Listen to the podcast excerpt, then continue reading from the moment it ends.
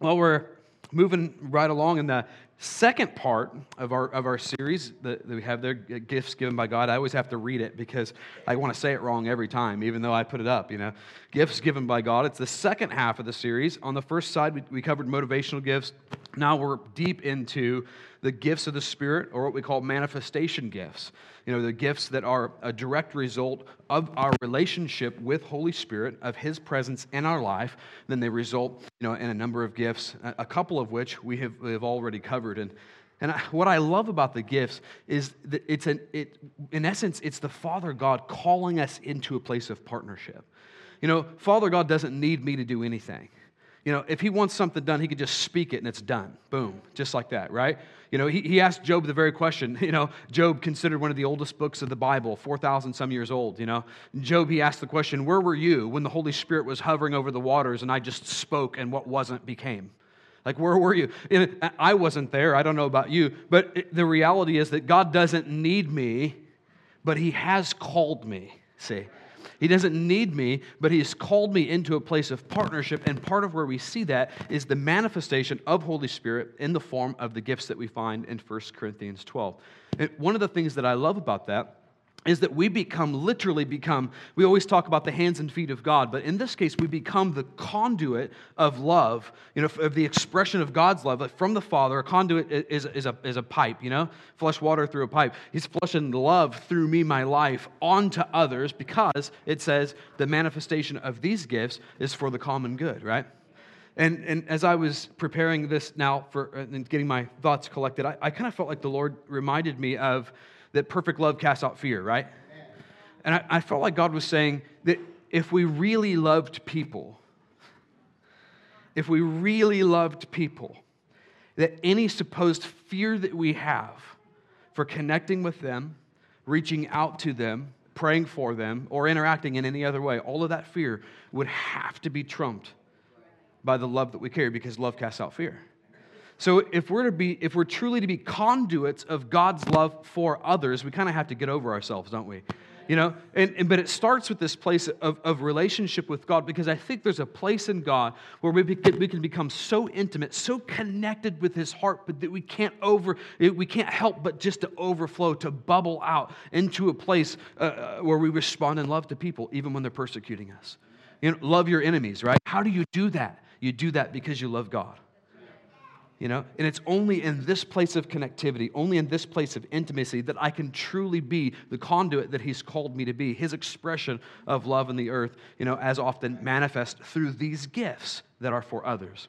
So last week quite specifically we talked about a word of knowledge and, and the same thing is expressed there. I, I, I adore this gift. It's just it's so beautiful because it, it to a large degree the father oftentimes is saying to us when we see this gift in operation he says, I know you. I know you, and I was there. I was there with you. I saw those things. I saw what happened to you. I saw what you did. I saw what you did. I saw the thoughts of your heart, the intentions of your heart. I was present in that place. And here's the best part no matter where you fell, on whether you were doing rightly or whether you were doing wrongly. When the Father shows up like that through a word of knowledge, what He's telling you is, I saw you, I know you, and I'm still pursuing you. See, because he stopped everything to share his knowledge with that one person who's engaged you now. Hey, does this resonate with you? I feel like, you know, like, wow, nobody knows that except God. Like, no one on the planet knows that word except for him. You know, why is he doing that? He's doing that because no matter what the result of those situations were, he is now pursuing you with abandon. And we pursue him, but he pursues us. He pursues us with abandon. And that's the, I love the expression of these gifts because it's God's pursuit of us, it's God's pursuit of our heart. And it's just a beautiful thing as we get to partner with him. Now, the next one on our lift uh, lift, huh, on, on our list is the, is the gift of faith. And I, I laugh at myself a little bit because every time I get into a new gift, I think to myself, this is the best one, you know? And I'm like, this is awesome. Like, this is, you know, and every time I present it to you, I'm like, this is awesome. You got to have this. That's because you do. So I guess it's plain and simple. but the gift of faith obviously is not any different. The gift of faith itself is so incredibly essential in the body of Christ. It's, we can't even we can't function without it. We're going to read a couple of scriptures that, that prove that out. You know, but it's it literally we don't even we can't even get into this love relationship with Jesus Christ without it. It's impossible. He releases a gift to us to even be able to come in and to believe on Him for salvation. So it's beautiful. It literally, everything is founded upon this one thing. We can't operate without it. It's so essential to the Christian faith that we call it the Christian faith. right?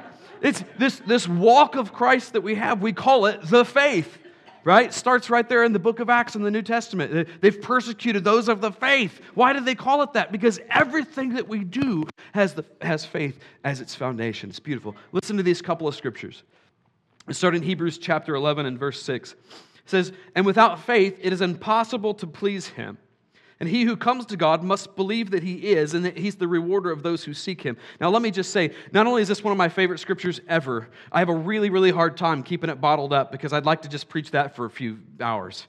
You know? but let me just give you a snippet because I can't contain myself and tell you the reality of this. It says that we don't have the ability to please God unless through faith we come to him understanding that he is really, really good. You understand? That's what it's saying. Right? We don't even have the ability to please him unless we believe that he's a rewarder of those who seek him. I'm seeking him. What's a rewarder? It's somebody who's really, really good. The problem with that, and the reason that's such a button for me, is because that in, in our lives we have such a tendency to apply to God attributes that don't exist in his world. You know, all of the, the, all of the pain and the suffering and all the gnarly and awful stuff that we have, the waves of life that come crashing against, we often will say in an effort to console ourselves, well, God must have a reason. God must have a, a, purpose. No, God is the master of working all things for good, but He's not the designer of all the bad. Right? It, it's impossible for us to please God unless we come to Him expecting that He's really good. Like, we have to come to a place where we first and foremost understand who we're dealing with. Like, what has he said? Who is he? What has life proved out? What does the word say about his character? Like, how good is he really? What does it say? Like, we have to get into that place where we excavate the truth so that those truths so permeate our heart that in any in all circumstances we can go back to the foundation. We can go, though my circumstances seem to be aligned against me, I know this my God is for me. My God is for me. His plans for me are to prosper me. You know, He has my best intentions in mind, and all of this awful stuff, He's going to work every detail of it for my good, for the expansion of the kingdom. Like, this is who we serve. We've got to get this deep on the inside of us. I'm telling you, it's only in this place of coming to God in faith and recognizing He's a rewarder. It's only in this place that we have the ability to enter into the life and abundance that Jesus Christ paid for with His own blood. It's only through this. It's only through this revelation, through this knowledge. Romans chapter 1 and verse 17, it says, For in it, it's referring to the gospel, for in the gospel, the righteousness of God is revealed from faith to faith. So there we are again. As it is written, but right, the righteous man shall live by faith. What does it mean to be righteous? It doesn't mean perfect in all your ways necessarily, though we often attribute to that and does have that element. It literally means to be right before God. So, this is telling us that if we are going to be right before God, we have to be people of faith.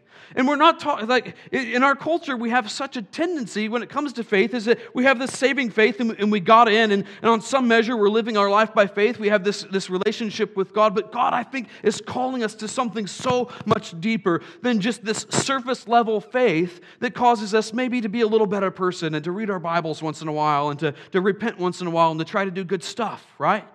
I think what he's saying, when he's saying, look, the upright, the ones who are right before me, the ones who are truly right before me, they're the ones like Peter. They're the ones like Peter who maybe he wasn't perfect in all of his ways. Maybe he had a few rough spots, a few jagged edges that he needed to have, you know, kind of buffeted off of his life just a little bit. But you know, when it came to it and the waves of life were coming and Jesus wasn't in the boat, he was out on the waves, treading on them, walking on them. Peter, something rises up on the inside of him that says, in all of his rightness before God, rises up on the inside of him and says, I think it's possible for me to step out of this boat. I think it's possible for me to be as victorious as Jesus is. I think it's as possible for me to step out by faith into the circumstances of life to engage what's coming to me, but to engage it with faith that says, I'm a victorious overcomer in Christ. I can do all things. Nothing can come against me because God is for me. It's, it's stepping out into a place of the depth of faith. I said first service that it was like the Raiders of the Lost Ark, or I don't know if that's the right movie, but Indiana Jones, right? You know, he's looking at this chasm that is absolutely impossible to go across. You know, and the only thing that gets him to the other side is believing what he cannot see. It's this step of faith that says, you know what? That looks crazy to me right there. Like, I don't know why anybody would step off and feel like they could walk into the air but God. Right? He's not calling us to be nominal Christians that try to do good and that someday go to heaven and have a glorious experience with God. He's calling us to be on fire people who have an encounter, an experience with God right now, who take Him at His word and who step out into the air going, I know that you're really good. I know that you're bigger than I can even understand or conceive of. And I know that you're for me. And I know that you're, you know, that you're watching over my feet, that you have ordered my steps. And I know that I am going to be victorious because you are with me. Like this is the kind, this is what He's saying. This is what right righteousness looks like. Like, this is what it looks like to be right with our Father in heaven. It's, I trust you for the grandiose because you are grandiose. Like, I'm so finite, but you are so infinite. I'm willing to step out because this, this is easy peasy for you. Now, Hebrews takes it up a notch. Hebrews chapter 10 and verse 38.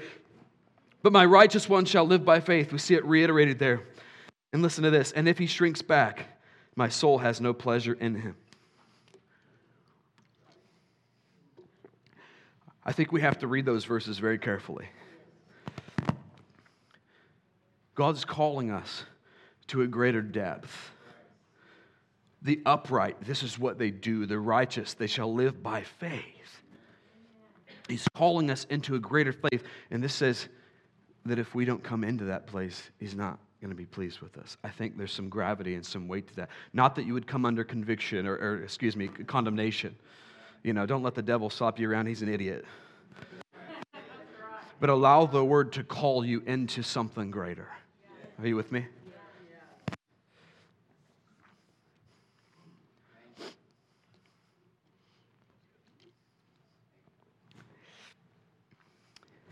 It should be obvious, I guess, at this point that topic of faith or faith in our Christianity is it's a pretty significant topic. Right? It carries with it some pretty significant weight. It also carries with it some controversy, of which many of us are probably aware, right? Well, how do you settle controversies?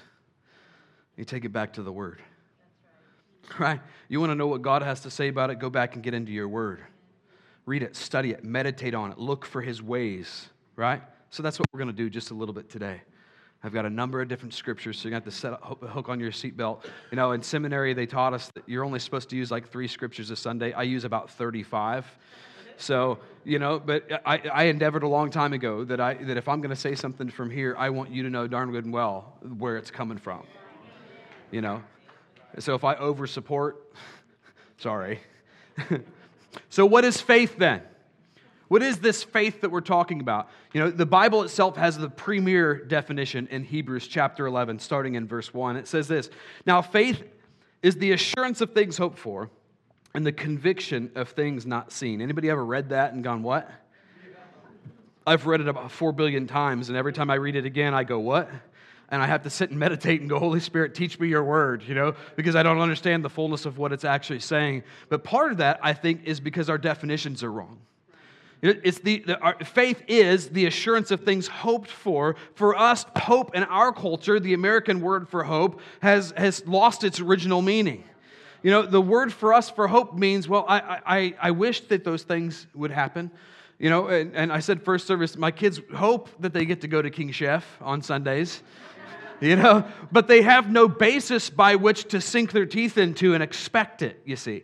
Because, well, it's just a hope. It's, uh, you know, there's, there's, there isn't anything that gives me this expectation. I'm just kind of wishing that those, I, I hope one of you wins the lottery and buys a Corvette for me. you know, and, uh, but I have no basis by which to sink my teeth in on that one, right? I can't stand expecting anything. But the biblical word for hope, in contrast, is a confident expectation. So, so faith is a confident expectation. Faith is a confident expectation, a conviction of things that I haven't seen yet. So I'm standing, I'm not seeing it, but on the inside of me, I'm confident. I, and it says I have an assurance. Assurance simply means that, that, in essence, it's like a guarantee. It's like, I assure you that this is going to happen. So faith is this confident expectation that I can assure you that I, because I have faith, this outcome is going to happen. I'm not seeing it right now. But I guarantee you, without beyond a shadow of a doubt, that this will be the outcome. See, that's what faith is, that's what it talks about. Now, if you take that definition at face value, as, as a number have, this is where I think we get into trouble. Because if we take that at face value, it almost makes faith sound like it's a force that operates independent of God. So, and, and what I mean by independent is I mean independent of his direct influence. So, it would be likened unto something like gravity. You know, if I were to jump off this platform, how many of you could say you have faith that I'm going to land down there, right? How many of you think, to the contrary, I'm going to hover? I mean, that'd be cool and all. Pray for me, that you know. But but right there's so there's a, there's a law of gravity that's in place. I don't think that God is grabbing hold of my shoulders and forcing me to the ground. He initiated a law that continues to function without His direct involvement. You understand what I'm saying?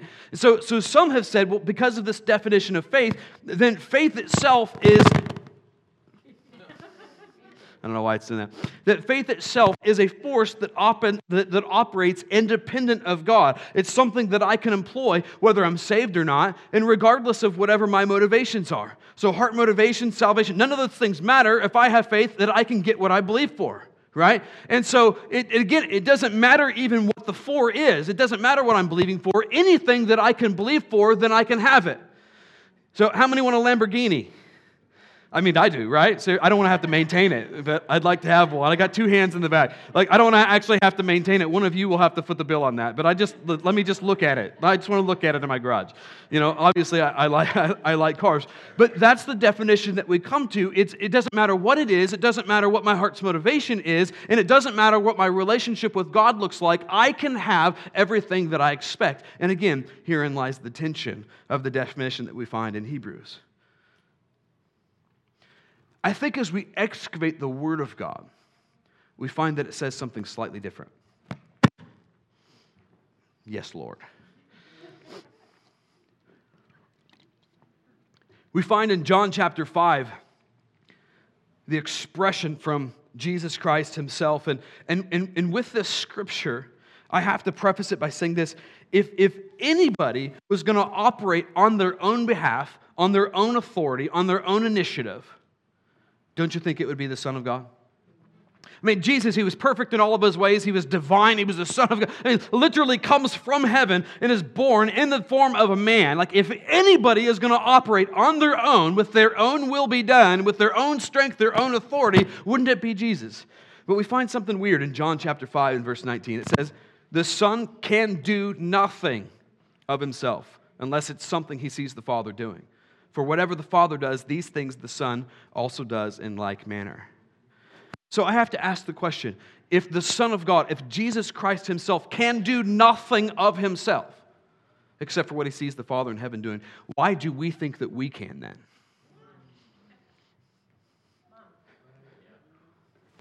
If Jesus comes declaring in his earthly ministry, modeling to us how we're to behave, if Jesus says, his own mouth, I can't do anything, I'm connected, what's he saying? In relationship with Father God. And it's from this place of relationship with Father God that I'm able to live and move and have my being.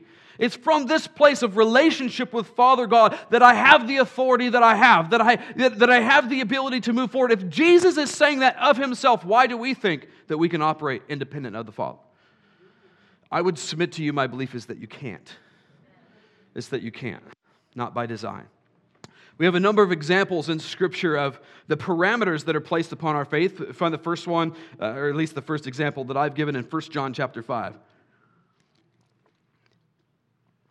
And starting in verse 14. Good job. This is the confidence which we have before him that if we ask anything according to his will, he hears us.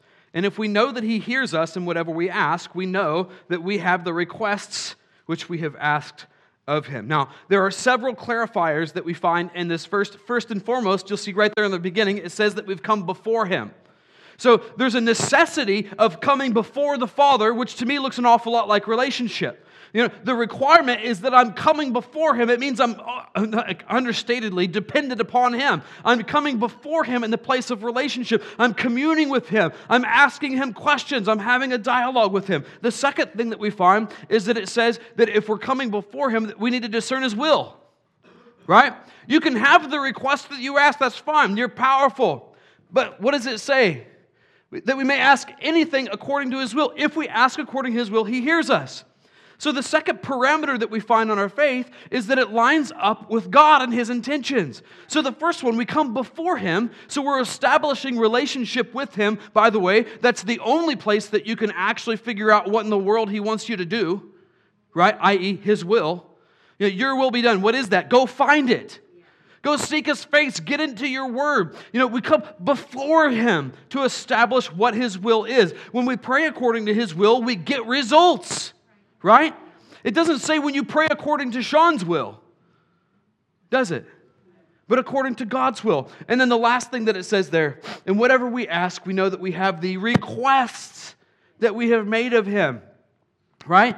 The, the, by nature of definition, it's suggesting that we are coming to God, firstly in relationship. In relationship, we're discerning His will and then we're asking of Him, which means I'm utterly dependent on Him for results.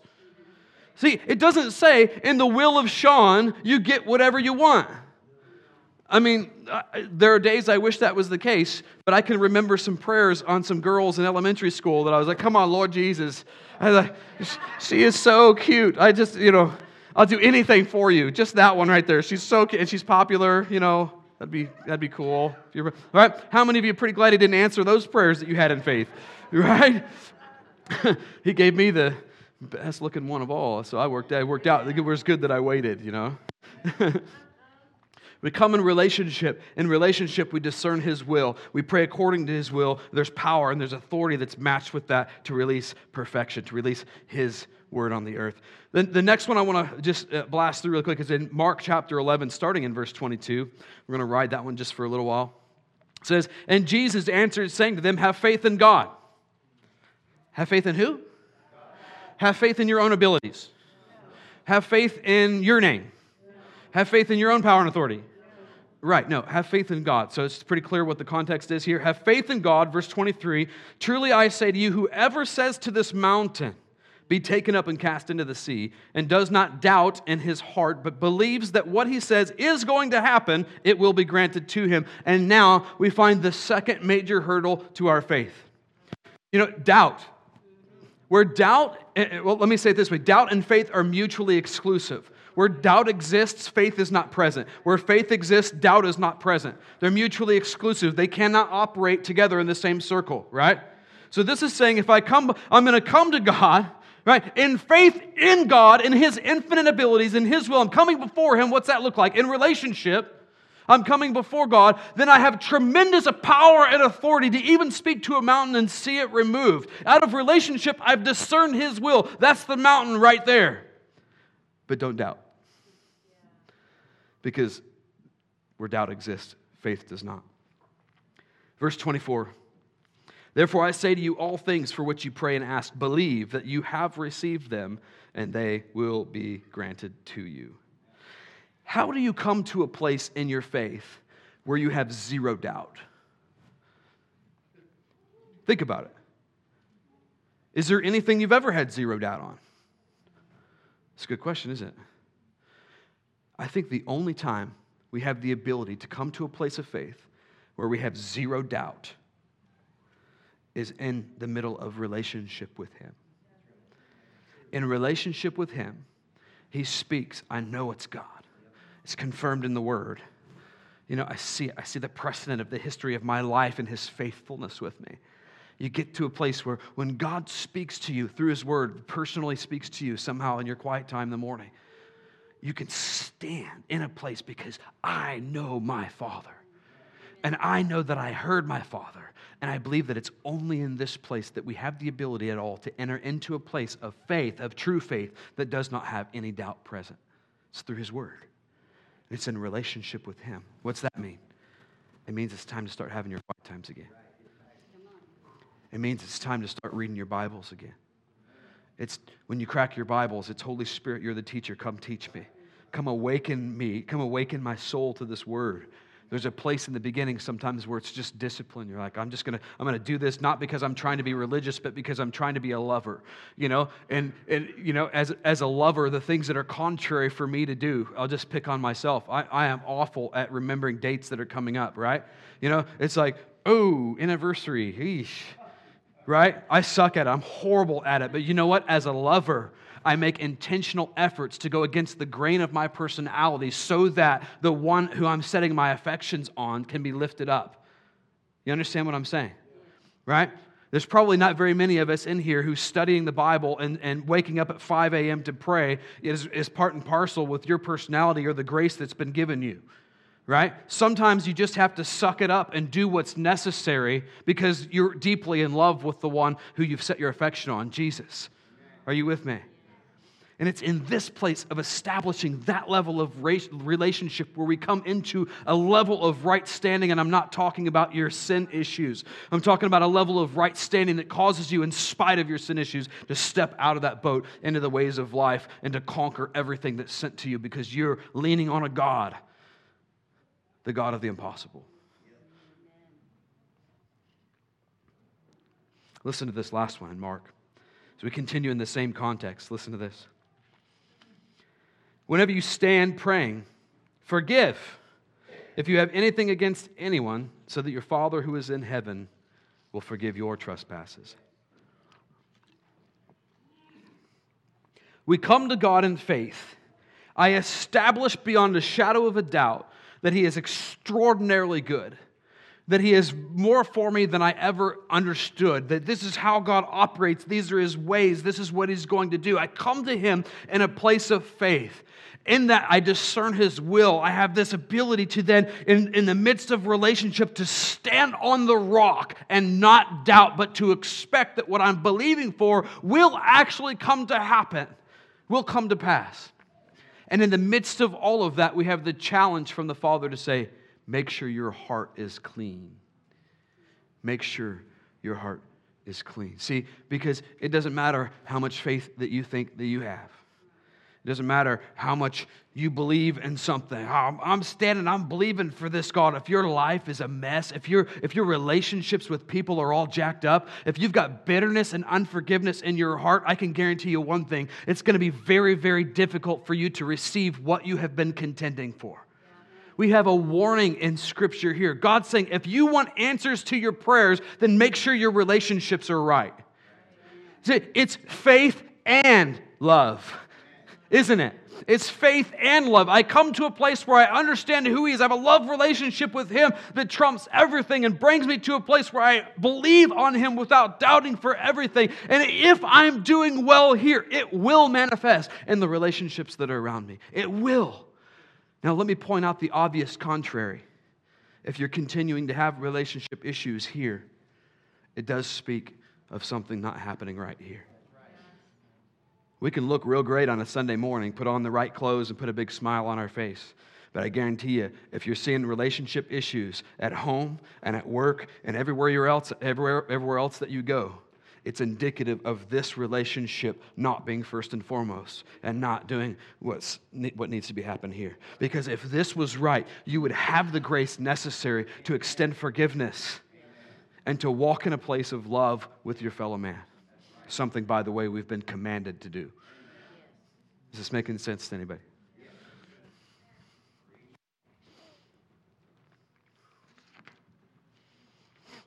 So, what is the gift of faith in, in light of all of that?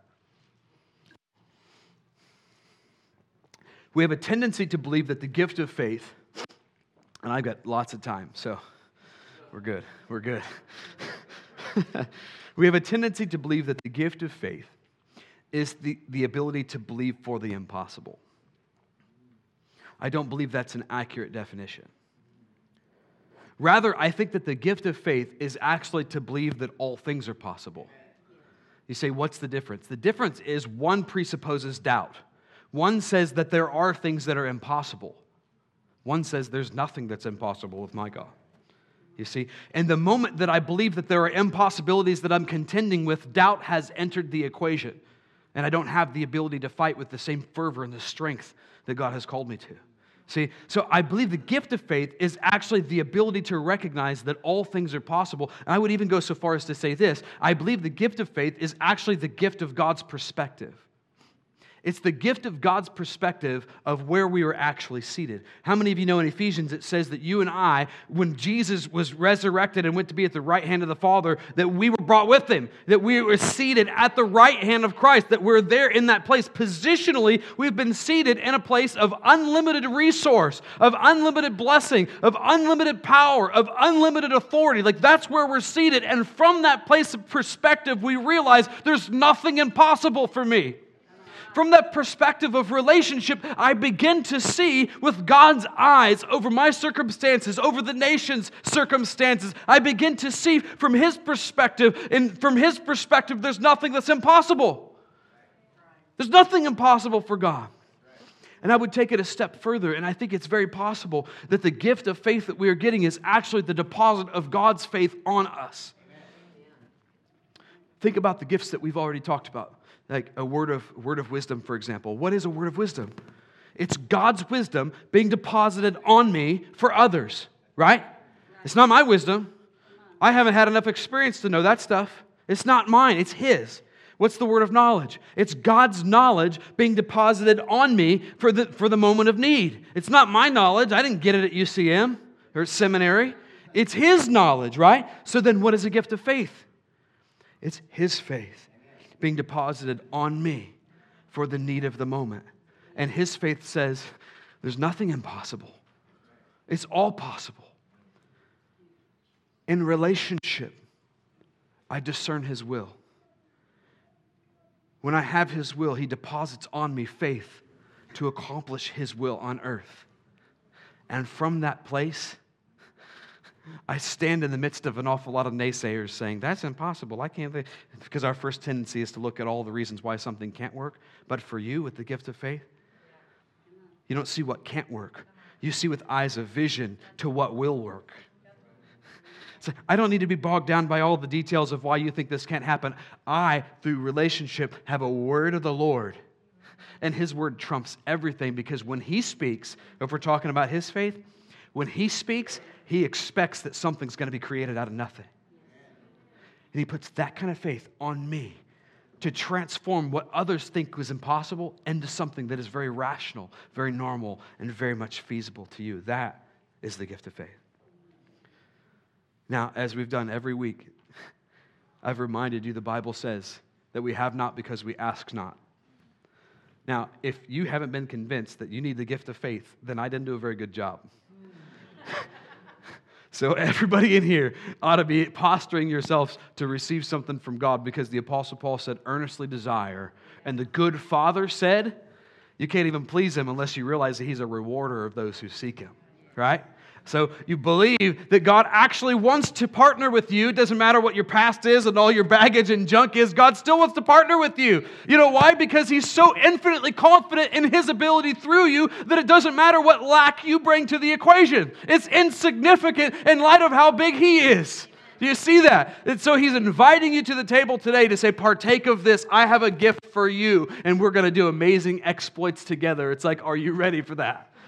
So, Father, this morning we posture ourselves to say, Would you release the gift of faith over your people that every single person here, Father, would move into a place uh, where they, uh, yeah, where they just speak and mountains are moved. Father, into a place where they've so cultivated relationship with you, they've discerned your will, they've partnered with you, and they have unbelievable authority that they're mighty men and mighty women of God, seeing amazing exploits happen in the earth, whether educated or not, whether coming from the right side or the left side of the track whether white or whether black, Father, we say it doesn't matter because you're bigger than all of that stupid stuff. You're bigger than that, God. And we lay ourselves as an offering before you, asking for this deposit so that we could do amazing things together for your name's sake, for your glory, God. We're asking for the nations today in Jesus' mighty name. Amen. Amen. God bless.